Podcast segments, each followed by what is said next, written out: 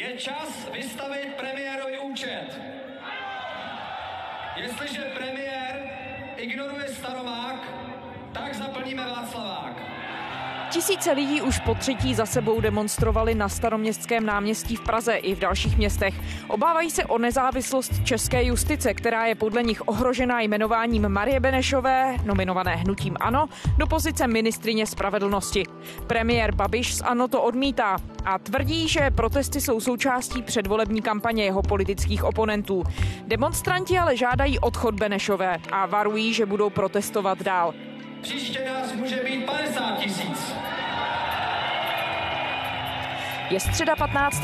května, tady je Lenka Kabrhelová a Vinohradská 12, spravodajský podcast Českého rozhlasu. Dnes jsme se znovu vydali z naší kamenné adresy ven, tentokrát do pražských Holešovic. Jindřich Šídlo, komentátor televize Seznam.cz. Dobrý den. Hezký den. Indro, když se podíváš na ty protesty současné, jsou v něčem výjimečné nebo nové? Nemyslím, že jsou až tak výjimečné. V některých věcech možná ano, protože se lidé sešli po třetí za sebou v daný termín, což je, myslím, víckrát, než se sešli v roce 2018, kdy lidé protestovali proti tehdy zvolení komunistického poslance Ondráčka do čela komise pro GIPS. Je to také na více místech. Na druhou stranu ty samotné jaksi, akce jsou hojně navštíveny. Je to taky ve velkých městech, což je bolická základna, pokud o něčem takovém můžeme mluvit, řekněme, opozičního tábora, ale také je potřeba připomenout, že se takhle velké demonstrace tady scházely například v době vlády Petra Nečase, kdy odboráři zaplnili Václavské náměstí, kde bylo více jak 100 tisíc lidí, myslím tehdy, byl rok 2012 nebo 11, tuším. A samozřejmě my pamětníci si i vzhledem k mnoha dalším okolnostem i k personálnímu obsazení asi vzpomeneme na hnutí Děkujeme, odejděte. Požadujeme demisi vlády a vypsání předčasných voleb. Které taky dokázalo v listopadu 1999 přivést do ulic víc než 100 tisíc lidí na několik dní. Václavské náměstí zaplnili desetitisíce lidí. Nad hlavami měli české vlajky a transparenty vyjadřující nesouhlas se současnou situací a chováním politiků, především Václava Klause a Miloše Zemana. Vyzýváme ODS a ČSSD k vypovězení opoziční smlouvy, která blokuje demokratické mechanismy a je příčinou strnulosti české politiky. To tu společenskou atmosféru v zemi docela ovlivnilo. No a když se podíváš na to, co se děje teď a vlastně srovnáš třeba s tou, dejme tomu, řekneme, nedávnou historií v posledních 20 letech, vidíš tam někde prameny třeba té frustrace toho, jak teď lidé jednají, jak se cítí? Já myslím, že nemusíme chodit tak daleko. Já myslím, že jistá část veřejnosti je nutno říct, jistá část veřejnosti, která si myslím není majoritní, i když to poznáme možná v příštích volbách, je do jisté míry frustrována tím, že má pocit, že je už delší dobu na té poražené straně. To tak v Česku chodí, to má vždycky nějaká část společnosti tenhle pocit. Ty demonstrace začátku tohoto desetiletí byly neseny stejným pocitem, kdy byl předsedou vlády Petr Nečas, vláda, navíc jsme žili tehdy v ekonomické recesi, vláda prováděla velmi nepopulární tvrdá opatření, ještě byl prezidentem Václav Klaus, to je pro část společnosti, myslím, Černá můra. A to tež je dnes pro část, řekněme, té liberálnější, nebo jak to nazvat veřejnosti, situace, kdy je předsedou vlády Andrej Babiš, prezidentem znovu zvoleným s jasným mandátem Miloš Zeman a myslím, že hlavně tohle část veřejnosti jaksi necítí, že by se její postavení mohlo nějak rychle změnit. Jo. Zdá se v tuhle chvíli pro ty lidi, tak jak jsem s některými mluvil, že prostě mají pocit, že to bude trvat dlouho. A je to možné, že to bude trvat dlouho. Já si myslím, že to bude trvat ještě tak minimálně, minimálně tedy dva a půl, tři roky, než se tato situace nějakým způsobem jaksi změní, ale změní se jenom na základě volebních výsledků. Nic jiného k tomu si myslím nepovedem. Takže já už to neberu jako nějakou občanskou záležitost. Je to normální kampaň do Evropského parlamentu těchto stran. Nemyslím si, že Andrej Babiš teď, když vidí tolik lidí, že by si spočítal a řekl ajaj a odstoupil sám a ještě předtím odvolal Marii Benešovou. To se nestane. No a čeho reálně tedy myslíš, že se lidé, kteří protestují každý týden, můžou dobít? Já bych varoval před tedy ty, kteří na ty demonstrace s nějakými nadějemi chodí před nějakou velkou nadějí na, na, na velkou změnu. Já vím, že tady loni asi podobná část společnosti zaznamenala, nebo považuje za úspěch to, že komunista Ondráček nakonec jak si byl donucen zmizet z toho, což byla symbolická věc, ale tohle je pro Andreje Babiše daleko důležitější. A já do jisté míry chápu, když on říká, a je to pravda, že si principiálně, že předseda vlády musí mít právo vybírat si svůj tým, své ministry, navíc, když je to za jeho stranu nominace. To tak je. Druhá komplikace tedy je, že je v situaci, kdy ten předseda vlády je trestně stíhán a cokoliv ta vláda udělá s justicí, no, s orgány činnými v trestním řízení, jakmile se jich jen, jen přiblíží, tak to musí nutně vyvolávat nějaké obavy preventivní. Pak také je zjevné, nebo mám dojem, že se demonstrující tak trochu vzpomínají na to, že se podobným demonstracím asi i větším podařilo donutit k odstoupení slovenského předsedu vlády Roberta Fica Já se téhle paralely trochu bojím, nebo respektive se mi moc nelíbí, protože prostě tomu předcházela na Slovensku vražda mladého novináře. To znamená, že ta situace byla úplně jiná. Vražda, odkud uh, už tehdy se zdálo, že vedou, vedou spojnice přímo do nejvyšších pater slovenské politiky. Proti tomu je ta situace dneska jakkoliv je pro demokracii v Česku nepříliš zdravá, nebo vůbec není zdravá, tě myslím osobní problémy trestního charakteru předsedy vlády, tak je nesrovnatelná. Jaká je z toho cesta ven, když se vrátím k tomu, co si říkal o krocích vlády ve směru k justici?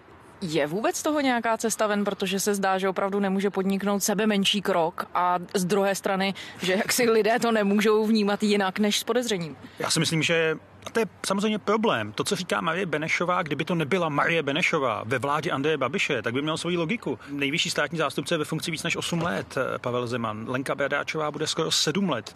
Eh, tohle by neměly být funkce na dosmrti. No.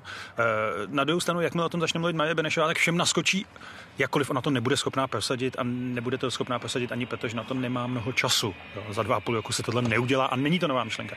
Tak všem naskočí barvné světlo. Pozor, tady jde o Babiše a případ Čapího hnízda. Já myslím, že pokud by Marie Benešová chtěla aspoň trochu veřejnost uklidnit, a myslím, že by se jí to ani tak nepodařilo, je potřeba říct vzhledem k emocím, které jsou ve vzduchu.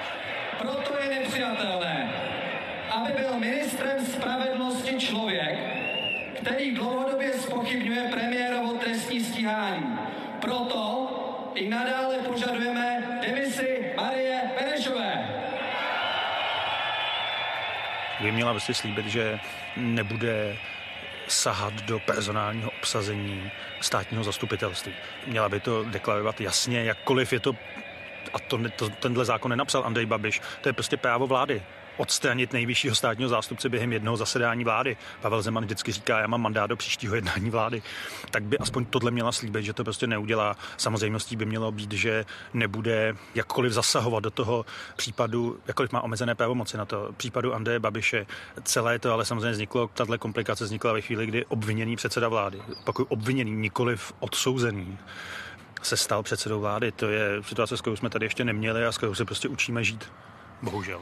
A teď jenom, já říkám bohužel nikoli kvůli tomu, že bych nerespektoval volební výsledek, ten byl jasný a hnutí ano dostalo 30%, ale skutečně jsme v minulosti nikdy neměli ministra, nejenom předsedu vlády, který by se trvával takhle dlouho ve své funkci. Hmm. Jak nebezpečné tohle je z hlediska právě české demokracie nebo destruktivní? No, není to nic, co by pomáhalo. Eh, Česká demokracie, případně důvěra v její mechanismy, v její instituce dostala v minulosti jaký řadu jiných zásahů za různých vlád, abychom všechno nesměřovali až do období 2017 do dneška. Eh, není to správné a my ještě neznáme to rozuzlení, které může být jaksi velmi dramatické. Já si tedy osobně myslím, že se ten případ Andreje Babiše před soudem nezačne projednávat v tomhle volebním období. respektive, že nebude zcela jistě dokončen. To znamená, že to ovlivní asi i další volby, ať už budou kdykoliv, a já myslím, že nebudou žádné předčasné volby, není důvod, nikdo je nechce.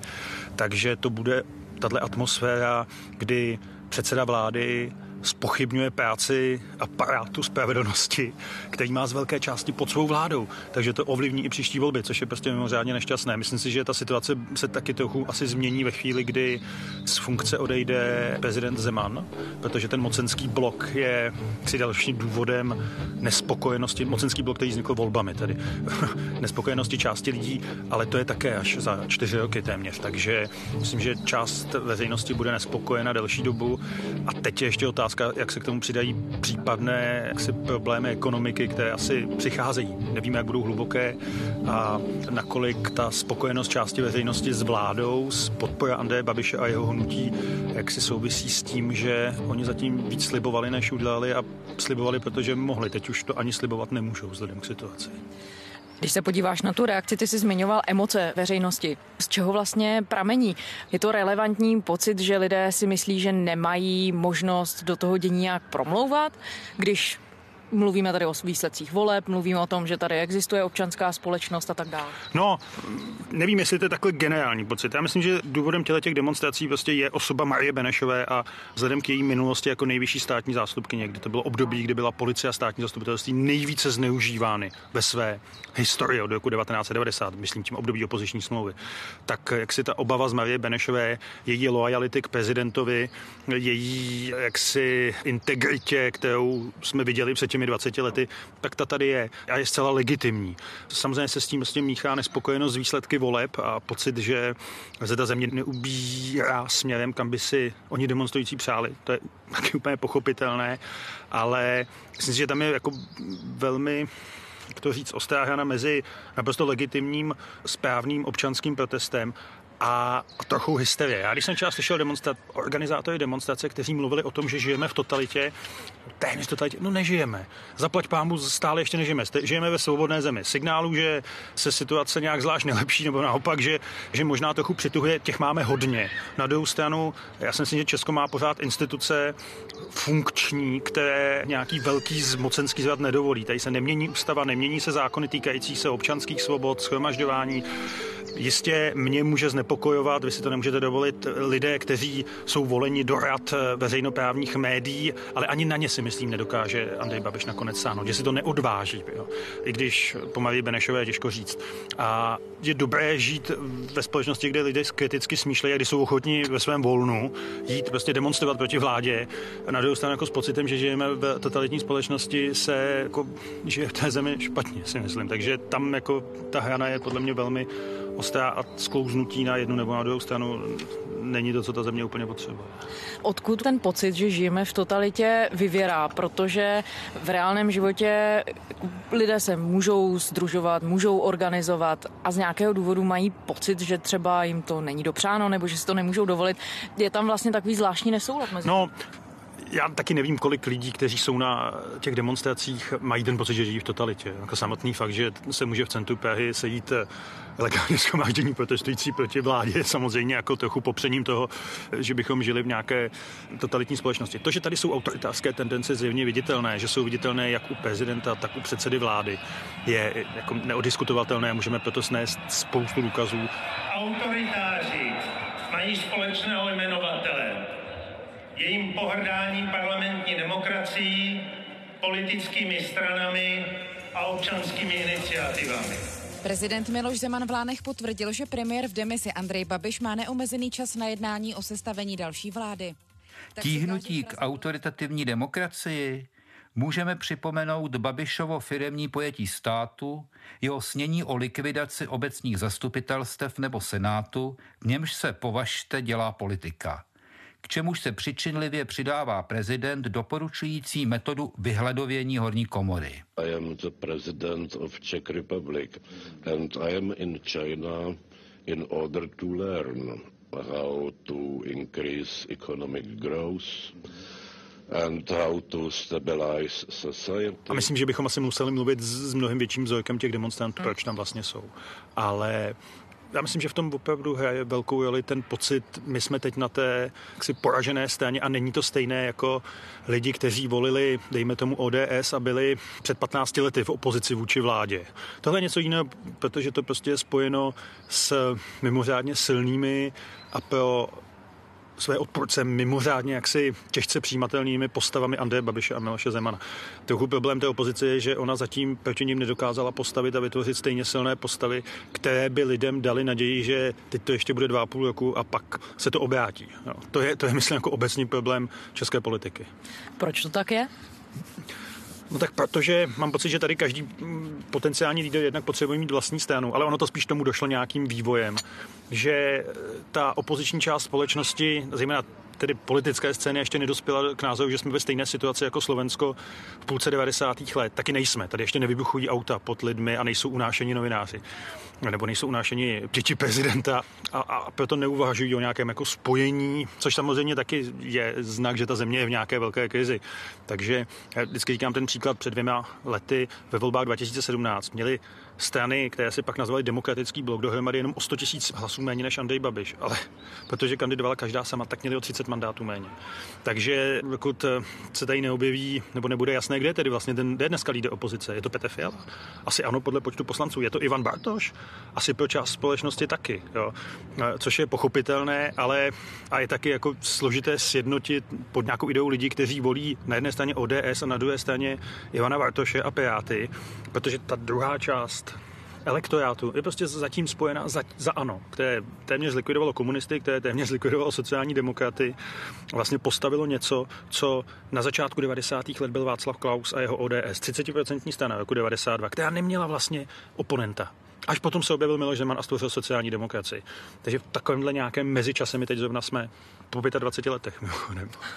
Proč se k tomu vracíme, k tomuhle tomu modelu, když říkáš, byl to začátek 90. let, tak čím to je, že vlastně po 25 letech jsme ve stejné situaci? No, protože se rozpadla tradiční politická scéna, protože se rozpadla mezi lety 2010 až 2013. Má to mnoho důvodů, jedním z nich je ekonomická krize, pocit těch stran, že si můžou velkých stran, že si můžou dovolit všechno. Andrej Babiš má pravdu, když říká, že ho zrodili ty velké strany.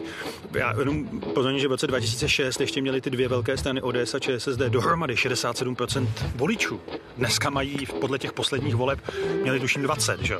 Ještě čtyři roky předtím 27, předtím 42, tak to o něčem svědčí. Prostě část společnosti po 20 letech, že? A v souvislosti s mnoha skandály, s ekonomickou krizí, s tím tragikomickým pádem nečasové vlády ztratila důvěru v tehdejší politiky, dala tu důvěru Andrej Babišovi, což taky souvisí s tím, že se jim skutečně začalo ekonomicky dařit líp, na čemž ta vláda Andreje Babiše, respektive Bouslava Sobotky nemá moc podíl.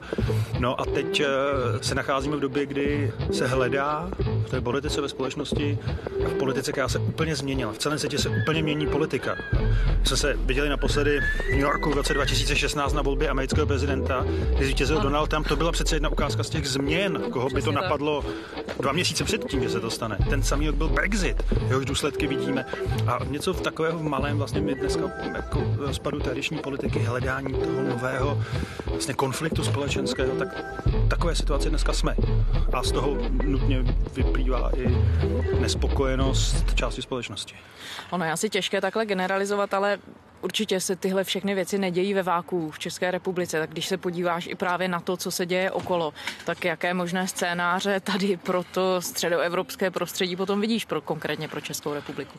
My jsme vlastně měli dlouhá léta. Česko bylo eh, v tomhle prostoru jako fakt výjimkou v tom, že mělo mimořádně stabilní politickou scénu, která vlastně kopírovala to, co jsme viděli na západ od nás. My jsme tady měli silnou pravicovou stranu, silnou levicovou stranu, jako menší liberální strany, nějaké extrémy, které jsme vlastně vylikvidovali, nebo respektive ta politika vylikvidovala v roce 98 Sládkovce a 15 let tedy trvalo, než přišel Okamura jako jeho 2.0 nástupce. Já nejsem, a nechci si hrát na, na experta na, na vývoj střední Evropě, na politiku střední Evropy, ale jako jistá nespokojenost tohohle prostoru celého naslouchání, mluvím zejména o Polsku, Maďarsku a Česku, je zjevná. Nevím, nakolik to třeba je spojeno s jako příliš velkým očekáváním od, jednak od pádu komunismu, od vstupu do Evropské unie, od té doby, že to trvá dlouho. A myslím, že v Česku to tak je, že to prostě trvá dlouho a že se pořád ještě nemáme jako v Německu. To si myslím, že je hlavní důvod Česka. Jo. A proto to vystihnul tehdy v tom roce 2013 a od té doby to drží Andrej Babiš v tom marazmu, který tehdy tady byl politický, vlastně ekonomicky jsme na tom nebyli moc dobře, jak, jako to heslo ano, bude líp, jako bylo geniální. Geniální. Nebylo původní, samozřejmě, že nic, co dělá Andrej Babiš, není původní v politice, ale bylo geniální. A teď je otázka, jak dlouho ještě vlastně lidi téhle postideologické straně, hnutí jednoho muže, který slíbí tu tam nějakou slevu, tady obchvát a tady slevy zadarmo, tak jak dlouho vydrží? Jo? A jako to, co bychom měli řešit, nebo to, to co vlastně měli, a co bude vlastně potom? Jo? Jako co nastoupí? Nebudeme vlastně na Andreje Babiše, který má spoustu vád, ale který je aspoň díky svému střetu zájmu jako jako míří směrem tam, kam ta země mířila celých 30 let, vlastně ještě ani vzpomínat. Co přijde po Babišovi? Jo? Může, může být tohle ještě jistá kultivovaná forma populismu. No.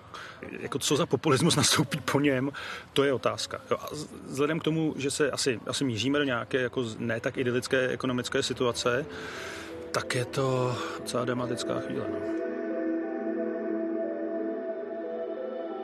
Bude to hodně souviset s tím, co se bude dít v Evropě. To, jak tady dokázala tu politiku, je výsledky voleb 2017 i prezidentských voleb jako 2018 ovlivnit migrační krize, která se Česka vůbec nedotkla, nebo téměř se ho nedotkla. Jakkoliv to nebyla banální záležitost samozřejmě ta krize. To, to nebylo tak jednoduché tak jako ukazuje, že i hrozby, které se nás sice nedotýkají, ale kterých se můžeme bát, tak se jich rádi bojíme, nebo část zase té společnosti. Komentátor seznam CZ Jindřich Šídlo. Jindro, děkujeme. Já děkuji za pozvání. A to je z Vinohradské 12 pro dnešek vše. Všechny naše díly najdete na iRozhlas.cz a v podcastových aplikacích, na mobilních telefonech, tabletech a tak dále a tak dále. Jsme také na adrese Vinohradská 12 zavináč rozhlas.cz. Pište nám, rádi uslyšíme, co si myslíte. Těším se zase zítra.